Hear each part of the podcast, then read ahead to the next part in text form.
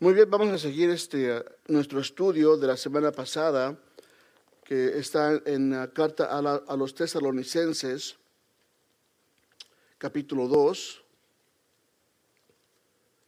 ¿verdad? Y así sentados en reverencia vamos a, leer la palabra del Señor eh, en, el texto que vamos a estar meditando en estos, en estos minutos.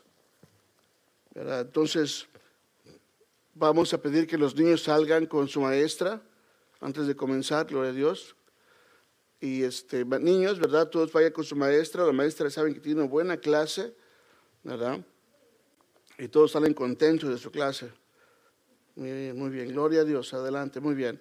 Entonces vamos a, a leer del verso 13 en, en adelante del capítulo 2 de primera carta a los tesalonicenses, ¿verdad? Entonces esperemos que tienen su Biblia. Si no tiene Biblia, déjenos saber, levante su mano, le podemos proveer una Biblia, ¿verdad? Muy bien. Dice la escritura, por lo cual también nosotros, sin cesar, damos gracias a Dios de que cuando recibiste la palabra de Dios, que oísteis de nosotros, la recibisteis no como palabra de hombres, sino según es en verdad la palabra de Dios, la cual actúa en vosotros los creyentes. Porque vosotros, hermanos, venisteis a ser imitadores de, de las iglesias de Dios en Cristo Jesús que están en Judea, pues habéis padecido de los de vuestra propia nación las mismas cosas que ellas padecieron de los judíos. Verso 15, los cuales mataron al Señor Jesús y a sus propios profetas y a nosotros nos expulsaron. Y no agradan a Dios y se oponen a todos los hombres, impidiéndonos hablar a los gentiles para que éstos se salven. Así colman ellos siempre la medida de, su, de sus pecados, pues vino sobre ellos la ira hasta el extremo. Bendito Señor, gracias por tu palabra. Pedimos que tú, Señor, una vez más, tu Espíritu Santo nos guíe, nos llene, nos enseñe, nos redarguya, nos instruya. En Cristo Jesús. Amén. Semana pasada hablamos acerca de cómo es de que tú recibes la palabra de Dios. Si la recibes solamente como un libro uh, tal vez ah, filosófico o si realmente la recibes como lo que es, palabra de Dios. Hablamos de, de cómo es de que la palabra de Dios actúa en el creyente. Es una palabra viva, es una palabra viva que entra al corazón, entra al cuerpo, actúa y hay un cambio en la persona que recibe la palabra de Dios tal y como es. Vamos a hablar ahora acerca de la fe, porque dice ahí la escritura, recibiste la palabra de Dios Vemos en el libro de Hebreos capítulo 11, verso 6, dice que, pero sin fe es imposible agradar a Dios, porque es necesario que el que se acerca a Dios crea que le hay, crea que hay un Dios, un Dios que es santo, que no permite el pecado. Dios que busca el alma perdida, el corazón. Y entonces vemos que Pablo hablaba a estos o mandaba esa carta a los tesalonicenses y, y le daba gracias a Dios porque como en medio de tribulación, de persecución, ellos recibieron la palabra de Dios y la palabra de Dios hizo un cambio en sus vidas hizo un cambio en sus vidas. Por ejemplo, dice en 1 Tesalonicenses capítulo 1, verso 9, dice, porque ellos mismos cuentan, y habla acerca de los territorios de alrededor de Tesalónica, cuentan de nosotros, de la manera en que lo recibisteis y cómo os convertisteis de los ídolos a Dios. ¿Cómo se han convertido de los ídolos a Dios? Estoy leyendo 1 Tesalonicenses capítulo 1, verso 9. La gente, el pueblo alrededor decía, qué, gran testimonio es Dios, cómo ha cambiado a tal persona. Era realmente un obligado, ahora ya están, no deja de asistir a la iglesia y proveer. O ha cambiado a tal persona, ¿verdad? Nada más andaba en el chisme y todo eso, pero nunca andaba en su casa. Ha cambiado a la persona para gloria de Él, para gloria de Dios. ¿Cuántos problemas no hay en las, casas? Porque la palabra de Dios no se ha recibido tal y como es. Nada más se, obtiene, se obtiene conocimiento, pero no se aplica la palabra de Dios. Es palabra muerta tal vez. Pero no, la palabra de Dios es palabra viva, dice la escritura. Viva y eficaz. Eso es lo que hizo en Tesalónica, dice las personas de alrededor que eran los de Acaya y Macedonia. Decían que ya no había necesidad de hablar nada, porque ellos habían evangelizado todas esas áreas. Está en el verso 8. Y cómo se habían convertido de los ídolos a Dios para servir al Dios vivo y verdadero. Esa es la intención de cuando venimos, usted viene a un servicio, a una reunión, a, recibir palabra de Dios, palabra que le da a usted alimento espiritual. So, la palabra de Dios hay que recibirla, creerla por fe. Hay dos mundos, el mundo filosófico, perdón, físico y el mundo metafísico. Lo hay. Hay dos naturalezas en el hombre, la naturaleza carnal y la naturaleza espiritual. Y hay dos vidas, que es la vida biológica sin la vida espiritual y la vida biológica con la vida espiritual. Y eso es lo que todos andamos buscando, pero mucha gente lo busca, tal vez en París o comprando cosas, que, que tal vez una gran televisión, ¿verdad? O irse de viaje, o un buen carro, o agarrando una casa, o irse que tal vez con hijos, van a estar completamente felices, pero no es así. Jesucristo dijo, yo he venido para que tengan vida, vida. Y la vida es en abundancia. En Efesios dice que nosotros estamos muertos, muertos espiritualmente, muertos. Es la fe un don y es un don de Dios. La fe es un don que conecta a ambos mundos, el mundo terrenal y el mundo espiritual. Nosotros que estábamos muertos sin, Cristo, sin amor de Dios, ahora la fe en Cristo Jesús nos da vida y somos ya ahora en Cristo nuevas criaturas. Y como dice en la primera uh, Corintios acerca de estos dones. Y los dones fueron dados para mejorar a la iglesia, para bendecir a la iglesia. Cuando, yo hablo, la Biblia habla de dones, estamos hablando de los dones espirituales, como fueron los dones de lengua, profecía y todo eso. Cuando leo el capítulo 13, verso, verso 8, dice, el amor nunca deja de ser, pero las profecías se acabarán y cesarán las lenguas y la ciencia acabará verso 13, dice, ahora permanecen la fe, la esperanza y el amor, estos tres, pero el mayor de ellos es el amor. Sí, los dones son de Dios, son regalos de Dios. La fe que tenemos ah, para creer en Cristo no es una fe que se produce humana o físicamente. Es una fe que viene por el oír la palabra de Dios. Es, es la única forma de usted puede obtener fe.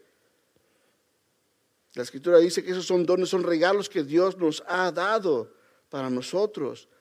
Ahora permanece la fe, dice la escritura, la esperanza y el amor. So, la fe es uno de los dones que Dios nos ha dado y nos ha dejado para perfeccionar a la iglesia, para que la iglesia crezca. Y sin fe, como dice la escritura, es imposible agradar a Dios. Es imposible agradar a Dios. ¿Qué es fe? Es creer, es tener confianza. Tener fe es poner la confianza de, de, uno en algo. Confiar, es confiar. Es la confianza y dependencia en alguien o en algo. Es aceptar como verdadero, tomar como verdad lo que se recibe o aprende. Es una persona con fe la que se caracteriza con Jesucristo y esa persona es salva porque ha puesto su fe en el Mesías para salvación. Le ha confiado, le ha dado su confianza, lo ha aceptado. Y eso es lo que Cristo quiere, que podamos ejercer esa fe en su nombre. En Hebreos 1 dice, Hebreos 11.1 dice que la fe pues es la certeza de lo que se espera y la convicción de lo que no se ve. La, la fe que recibimos solamente por estudiar, por escuchar, por leer. Escúcheme, eso es la Biblia. Usted no lee la Biblia, no la estudia, no la escucha, no va a crecer en su fe, no va a crecer en fe. Tal vez vaya a crecer en conocimiento. Tal vez y hay gente que, que dice los maestros, hay um, deformismo en la iglesia. Hay mucha gente que tiene mucho conocimiento así, pero están chaparros, no han crecido, no han crecido en la fe. Dice el Señor que la fe es un don. Voltea conmigo a, Romanos, carta a los Romanos. Abra su Biblia, por favor. Carta a los Romanos, capítulo 10. Verso 17.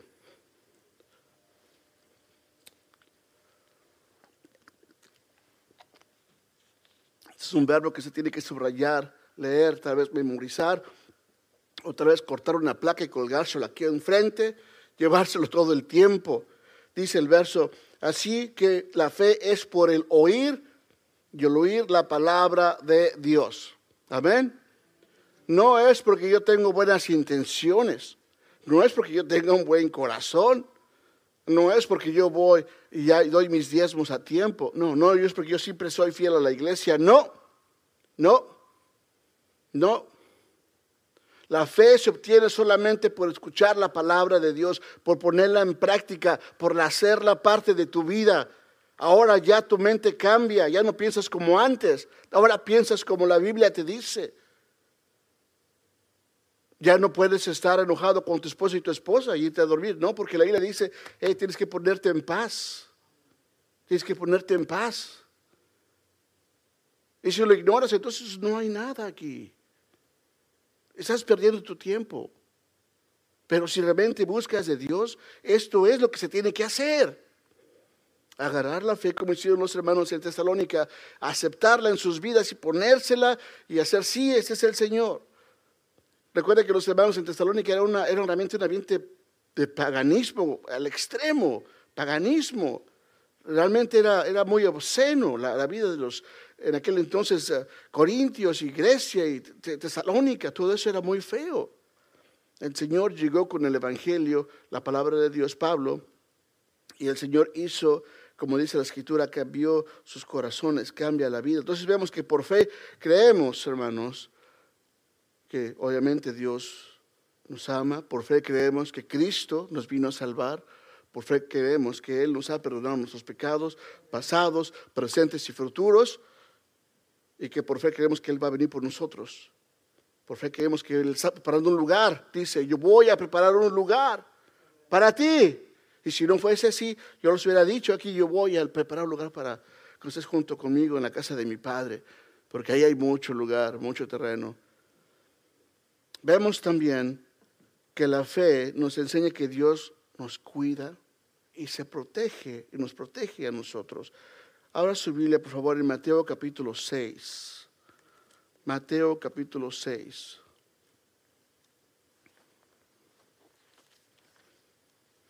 Dice la escritura en el verso 30.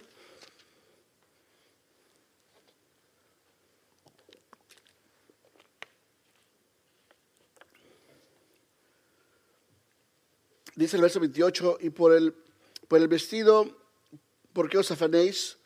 Considerad los lirios del campo, cómo crecen, no trabajan, hilan.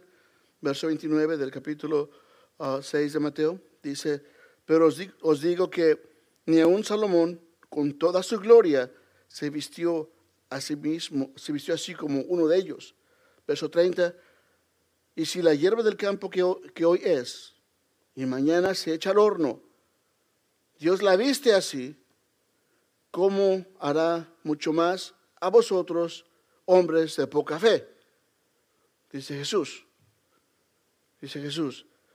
Y aún así con nuestra poca fe, el Señor nos provee. El Señor nos bendice. El Señor nos da. Pero vemos que, que esa fe es parte de la vida cristiana, parte de la vida diaria del cristiano. El cristiano tiene que estar dependiendo del Señor diariamente. Hemos dicho que si usted sale de su carro, en su casa, ahí tiene que estar orando antes de, antes de jalarse, como dice ahí, dice, al, trabajo, orando, inclusive en la casa antes de salir, ore antes de salir, antes de salir. Mi abuelo tenía una, una buena, que aprendí de él. Él antes de ir, a, ir al campo y hacer los surcos, daba gracias a Dios. Yo lo aprendí de eso de él. Antes de entrar a trabajar, daba gracias a Dios es parte de la vida cristiana.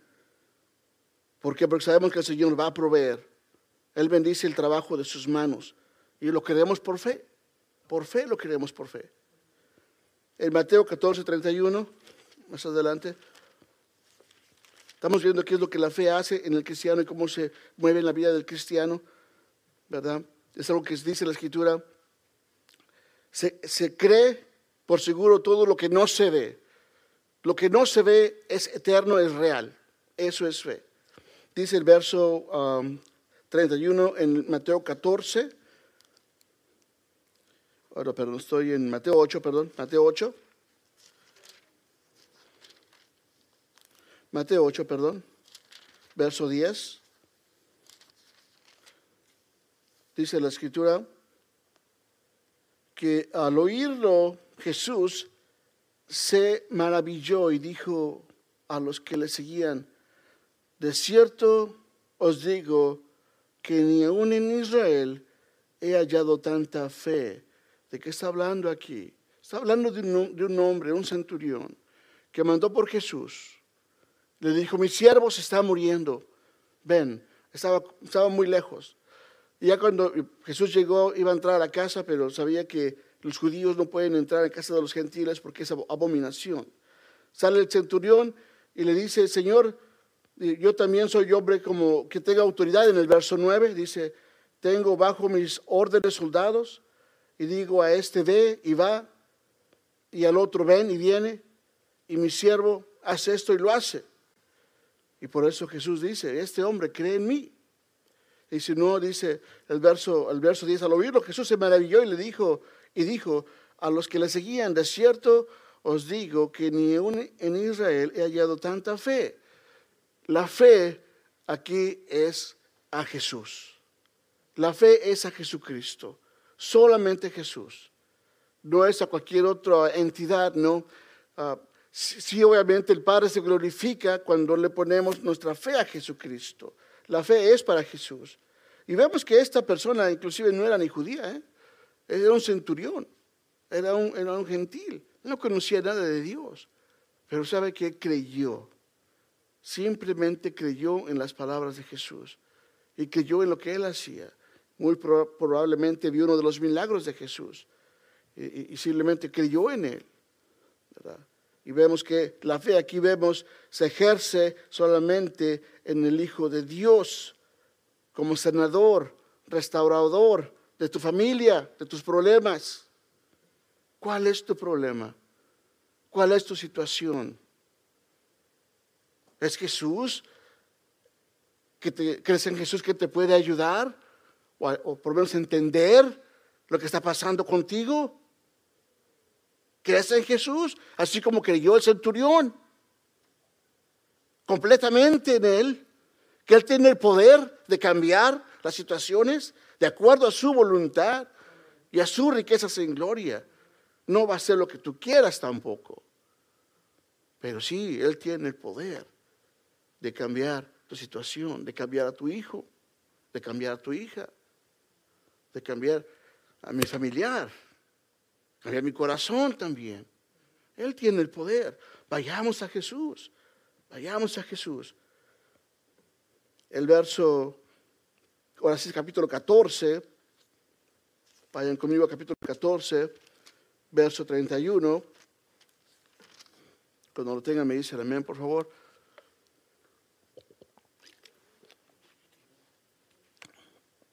Dice 14,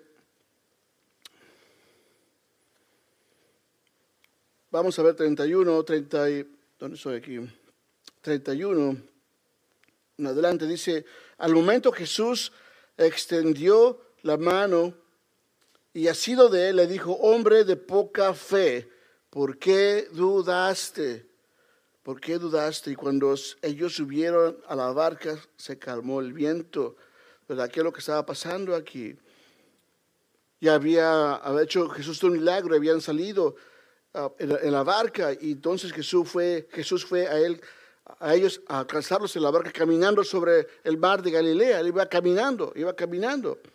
Y ellos pensaron que era un fantasma, ¿verdad? Entonces, el verso 27 dice, ah, pero ten, eh, enseguida Jesús les habló, le dijo, ten ánimo, yo soy, no temas. ¿Por qué? Porque Jesús venía caminando en el agua. Venía caminando en el agua, el Señor venía caminando en el agua. Él es el Señor Todopoderoso, Él lo hace todo y puede ser todo. Él venía caminando y les quería enseñar una vez más quién es Él. Igualmente como el, maestro quiere enseñar con la palabra de Dios quién es Jesús hoy día. Jesús es el mismo cuando ayer, hoy y qué más, por los siglos, dice la escritura es el mismo. Y entonces viene, ve Pedro y le dice, Señor, si eres tú, manda que yo vaya a ti. ¿Verdad? No dijo, yo, yo, yo voy y lo declaro y voy. No, no, no, no. Dijo, Señor, si tú quieres, manda. Si tú quieres, manda. Y dijo, ven. Y Pedro empezó a caminar en el agua. Empezó a caminar. Pero se distrajo. Tal vez no creía realmente que podía hacer eso. Y cuando pierde el control, se está ahogando. Y lo tuvo que salvar el Señor. Lo tuvo que salvar el Señor. Hombre de poca fe. Mujer de poca fe. Joven de poca fe. ¿Por qué dudas?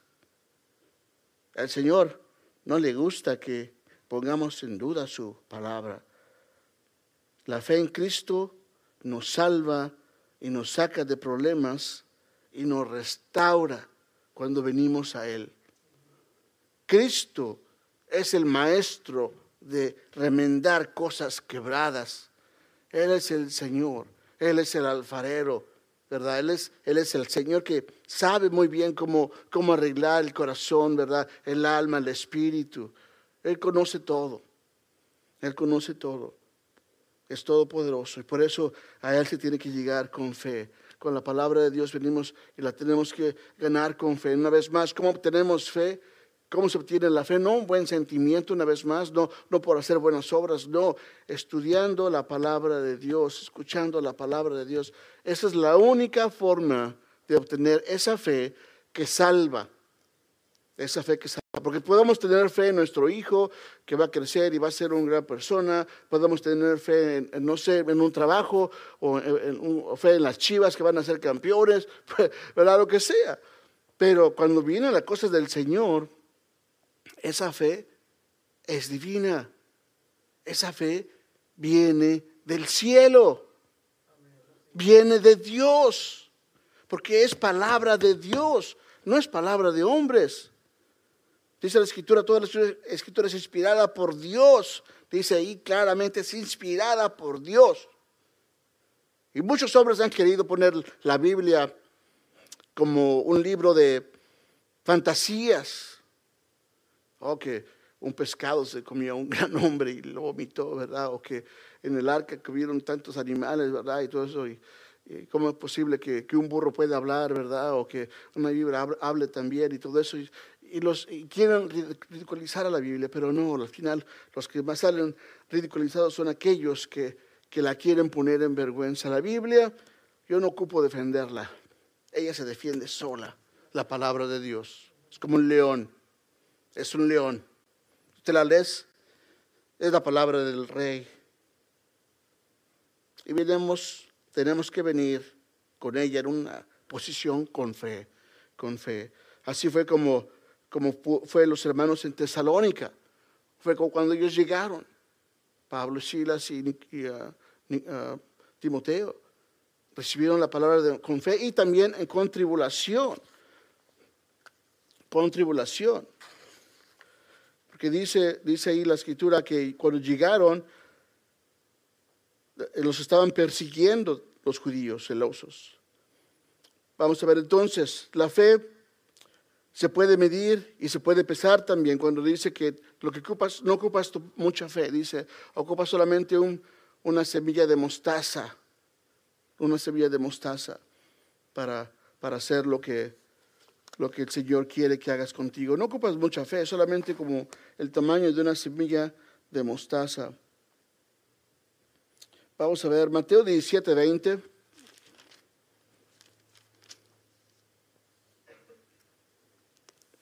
Mateo 17, 20.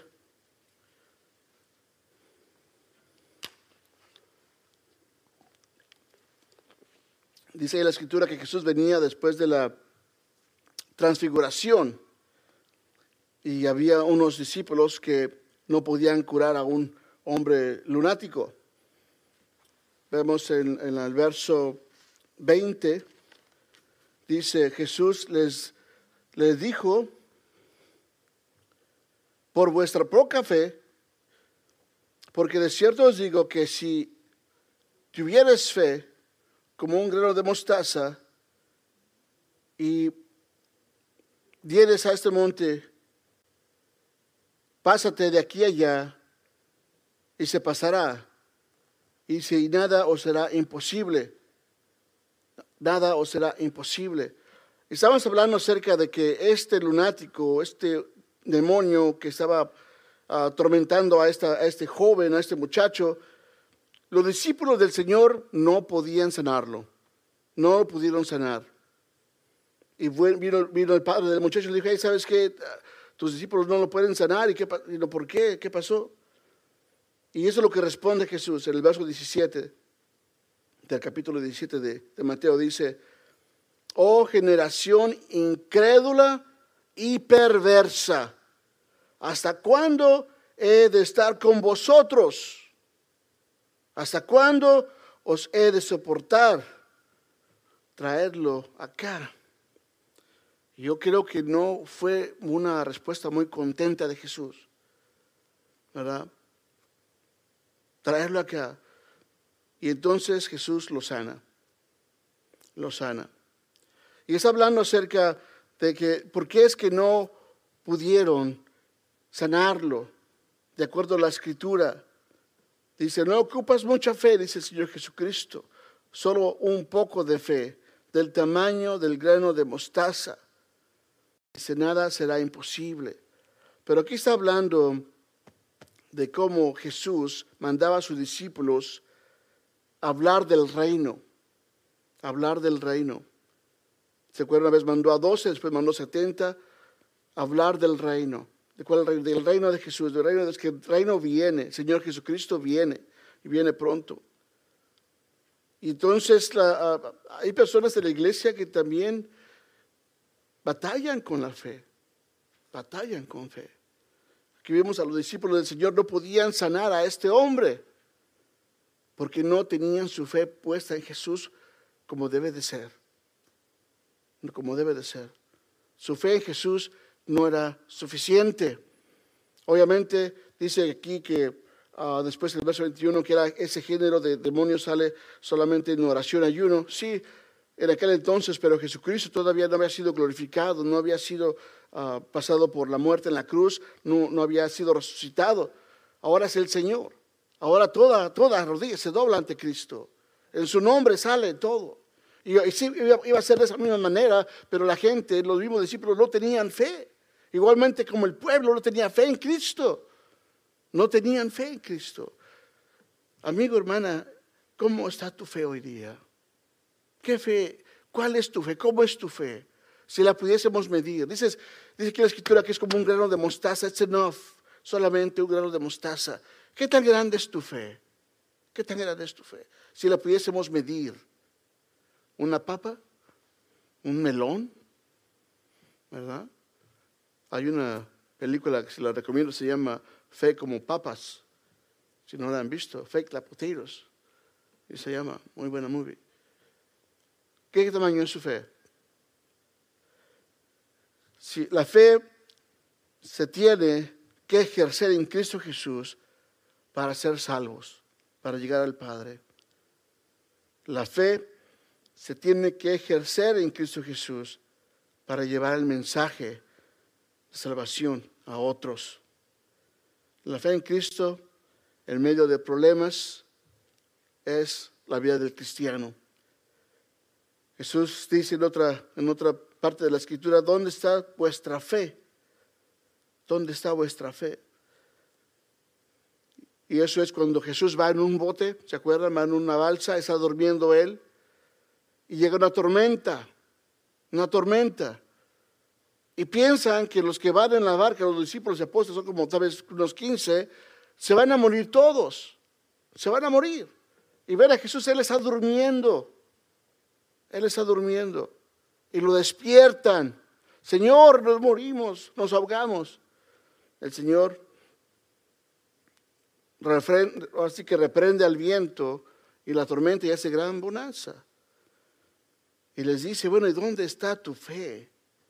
¿Cuánto tiempo estuvieron los discípulos con Cristo viendo milagro tras milagro, tras milagro, tras milagro, tras milagro. ¿Dónde está su fe? Muy, probablemente vieron todos ellos cuando Lázaro salió después de cuatro días que apestaba. ¿Dónde está su fe? Y es lo que pregunta Jesús. ¿Dónde está tu fe? Las tormentas que pasamos pueden tener solución de acuerdo a la voluntad de Dios si Cristo está en nuestro bote. Si Jesucristo está en nuestro bote, el bote no se hunde. Amén. No se hunde. So, Cristo tiene que estar en nuestro bote. Cristo tiene que estar en nuestra familia en nuestro cuarto, en la cocina, en la sala, en el carro. Porque es, Él es el maestro, vamos siguiendo al maestro. Y sí vamos a tener muchos problemas, es parte de la vida en este mundo caído, hermanos, por el pecado, y también porque el Señor Jesucristo dijo que íbamos a ser perseguidos por el Evangelio. So, va a haber tribulación, va a haber tribulación. Esos hombres decían, eh, tenían miedo y se maravillaban al ver que, lo que Jesús hacía vez tras vez, porque su fe no crecía y decían unos a otros, bueno, ¿quién es este que aún los vientos y las aguas le obedecen? ¿Qué, qué tipo de hombre es este? Bueno, Él es el Todopoderoso. Él puede ayudarte con tu hijo, con tu hija, con tu esposo, con tu esposa con tu matrimonio, con tu trabajo, con tus negocios, con tu salud. ¿Sí? Claro que sí. Claro que sí, Él puede. Él lo puede. Y le damos la gloria a Él. Y a veces, una vez más, la razón por la cual no reconocemos al Señor Jesucristo tal y como es, es porque no tenemos la suficiente fe. No hemos conocido de Él lo suficiente. No sabemos de Él lo suficiente. Dice las escrituras, dice Jesús, escudriñar las escrituras porque ellas dan testimonio de mí, dice Jesús. Escudriñarlas, va, va uno con la otra, va uno con el otro. El siguiente punto, no voy a ser extenso, es la palabra de Dios viene con tribulación. Los hermanos en Tesalónica son imitadores de la iglesia en Judía, en Judea, en Jerusalén. Cuando, cuando llegó Pablo hubo una persecución ah, de, los cristianos que se habían convertido en Tesalónica, ¿verdad? Como por, ejemplo, aquí habían llegado, aquí en Lincoln, de repente, ¿verdad? No los dejan ah, hacer su iglesia y los persiguen, ¿verdad? Los persiguen. Y, así hubo como, esa persecución era muy común en los tiempos de, de la iglesia, porque en el año 45 al 48 también hubo una persecución en, en, Judea, en Israel, donde apresaron a Jacobo, apresaron a, a Pedro, y esa era la misma situación que, que Pablo decía a los, a los tesalonicenses, son imitadores de las iglesias en Jerusalén, están siendo perseguidos, pero ustedes guardan la palabra de Dios, buscan a Jesús, se siguen congregando, siguen buscando del Señor. No importa qué sea y cuál sea la distancia, van a buscar de Cristo, ¿verdad? En esa persecución, uh, este um, Herodes Agripa mató, degollando al medio hermano de Jesús, Jacobo, lo mató. Y quería matar también a Pedro. ¿Se acuerdan la historia? Que un ángel fue milagrosamente y, lo abrió las puertas, un ángel, lo sacó de ahí, lo sacó de ahí. Persecución, persecución simple y sencillamente por vivir en esta vida, en este mundo caído y simple y sencillamente por ser cristiano. Teníamos una hermanita aquí que creo que, eh, no sé si la vamos a volver a ver, pero su familia completamente contra ella. Simplemente porque venía a la iglesia a aprender de Jesucristo. Simplemente porque le había dado la vida a Jesucristo y, testificaba en su, en su casa, pero ni la suegra, ni, ni la cuñada, ni, ni, todos, ¿verdad? La, la, trataban mal. Y, y obviamente parece que la semilla cayó en espinos o en, piedras porque no dio fruto, pero esperamos que el Señor le dé victoria. Hay tribulación en, en, la, en la iglesia, en la vida del cristiano, pero como ejemplo nos da los tesalonicenses seguir, seguir con al, Señor Jesucristo y en su palabra. Dice en una en Hechos dice, Hechos 5, respondiendo Pedro y los apóstoles dijeron, es necesario obedecer a Dios antes que a los hombres. Es necesario obedecer a Dios antes que a los hombres. Cristo dijo que Él no traía espada, dijo que Él no traía paz sino espada. De igual manera los tesalonicenses veían como lo de su propia ciudad, su propia familia, ¿verdad? Los tenía, los tenía en aprietos y los perseguían simplemente por ser cristianos.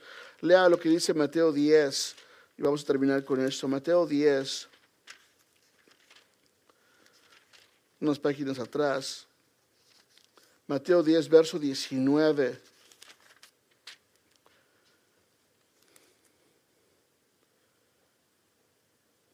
Ah, dice, eh, mas cuando os entreguen, dice, no os preocupéis por cómo o qué hablaréis, porque en aquella hora os será dado lo que os debes de hablar, porque no sois vosotros los que habléis, sino el Espíritu de vuestro Padre que habla en vosotros.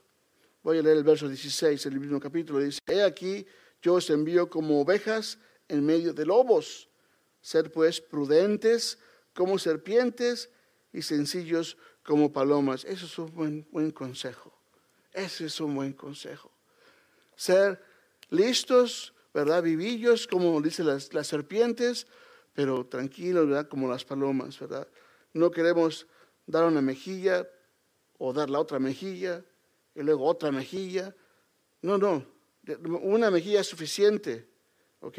Sea, dice aquí el Señor, eh, tranquilos, tienes que ser vivos, vivos, ¿ok? No, no, no abusen.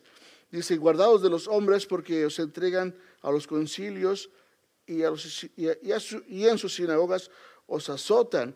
Está hablando de persecución, está hablando del problema que el cristiano, el hombre, la mujer, pueden llegar a tener simplemente por seguir a Jesucristo.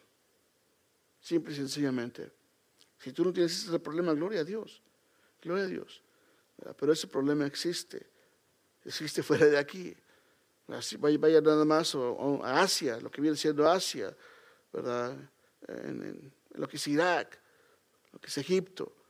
Como les llegan y les ponen bombas aquí nada más por hablar del amor de Dios. Están hablando del amor de Dios. Les ponen bombas, bombas. Y no, los pastores las encuentran con la Biblia, les pegan, les queman sus casas. Nosotros estamos en un lugar privilegiado. Demos gloria a Dios por eso. Si concluimos que la vida cristiana está llena de tribulaciones, no solo por vivir en un mundo caído y pecaminoso, sino también porque si queremos cambiar para bien, para agradar a Dios, por medio de la fe en Cristo Jesús, el mundo y el diablo y la carne han declarado guerra contra nosotros, han declarado la guerra contra ti, ya sea familias, amigos, conocidos. Pero Jesús dijo, en el mundo tendréis aflicción, pero confiar que dice el Señor, yo he vencido al mundo. Amén. Vamos a cerrar entonces que el Señor que ha vencido al mundo, ha vencido la carne, Él ha vencido la muerte, Él ha vencido al diablo, Él ha vencido al pecado.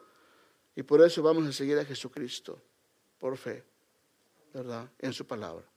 Vamos a orar. Padre, gracias te damos, Señor, por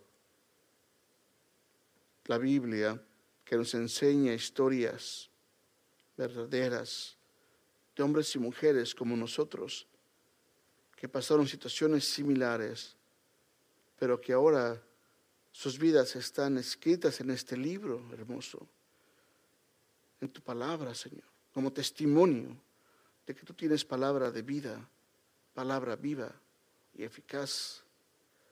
Gracias te doy por tu pueblo. Te ruego y te pido por aquellos que no pudieron llegar hoy, donde quiera que estén, Señor. Que tú los bendigas, los Ceballos, Señor, los Martínez, Padre, donde quiera que estén, que tú los traigas, por favor. Bendice también a nuestra hermana Abdulia, Señor, que tal vez ah, por trabajo no está aquí. Rogamos que tú sigas, Padre, llenando nuestros corazones de gozo y de paz en Cristo Jesús. Amén.